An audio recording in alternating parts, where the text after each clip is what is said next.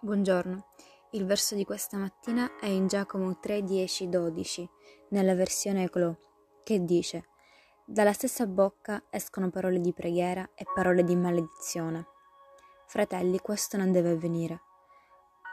Forse che da una stessa fonte può uscire insieme acqua buona e acqua amara? No. Nessun albero di fichi produce olive e nessuna vite produce fichi così una sorgente d'acqua salata non può dare acqua da bere. È facile usare le nostre parole per lodare e ringraziare Dio per tutte le cose meravigliose che fa per noi. Ma come usiamo le nostre parole quando parliamo con gli altri?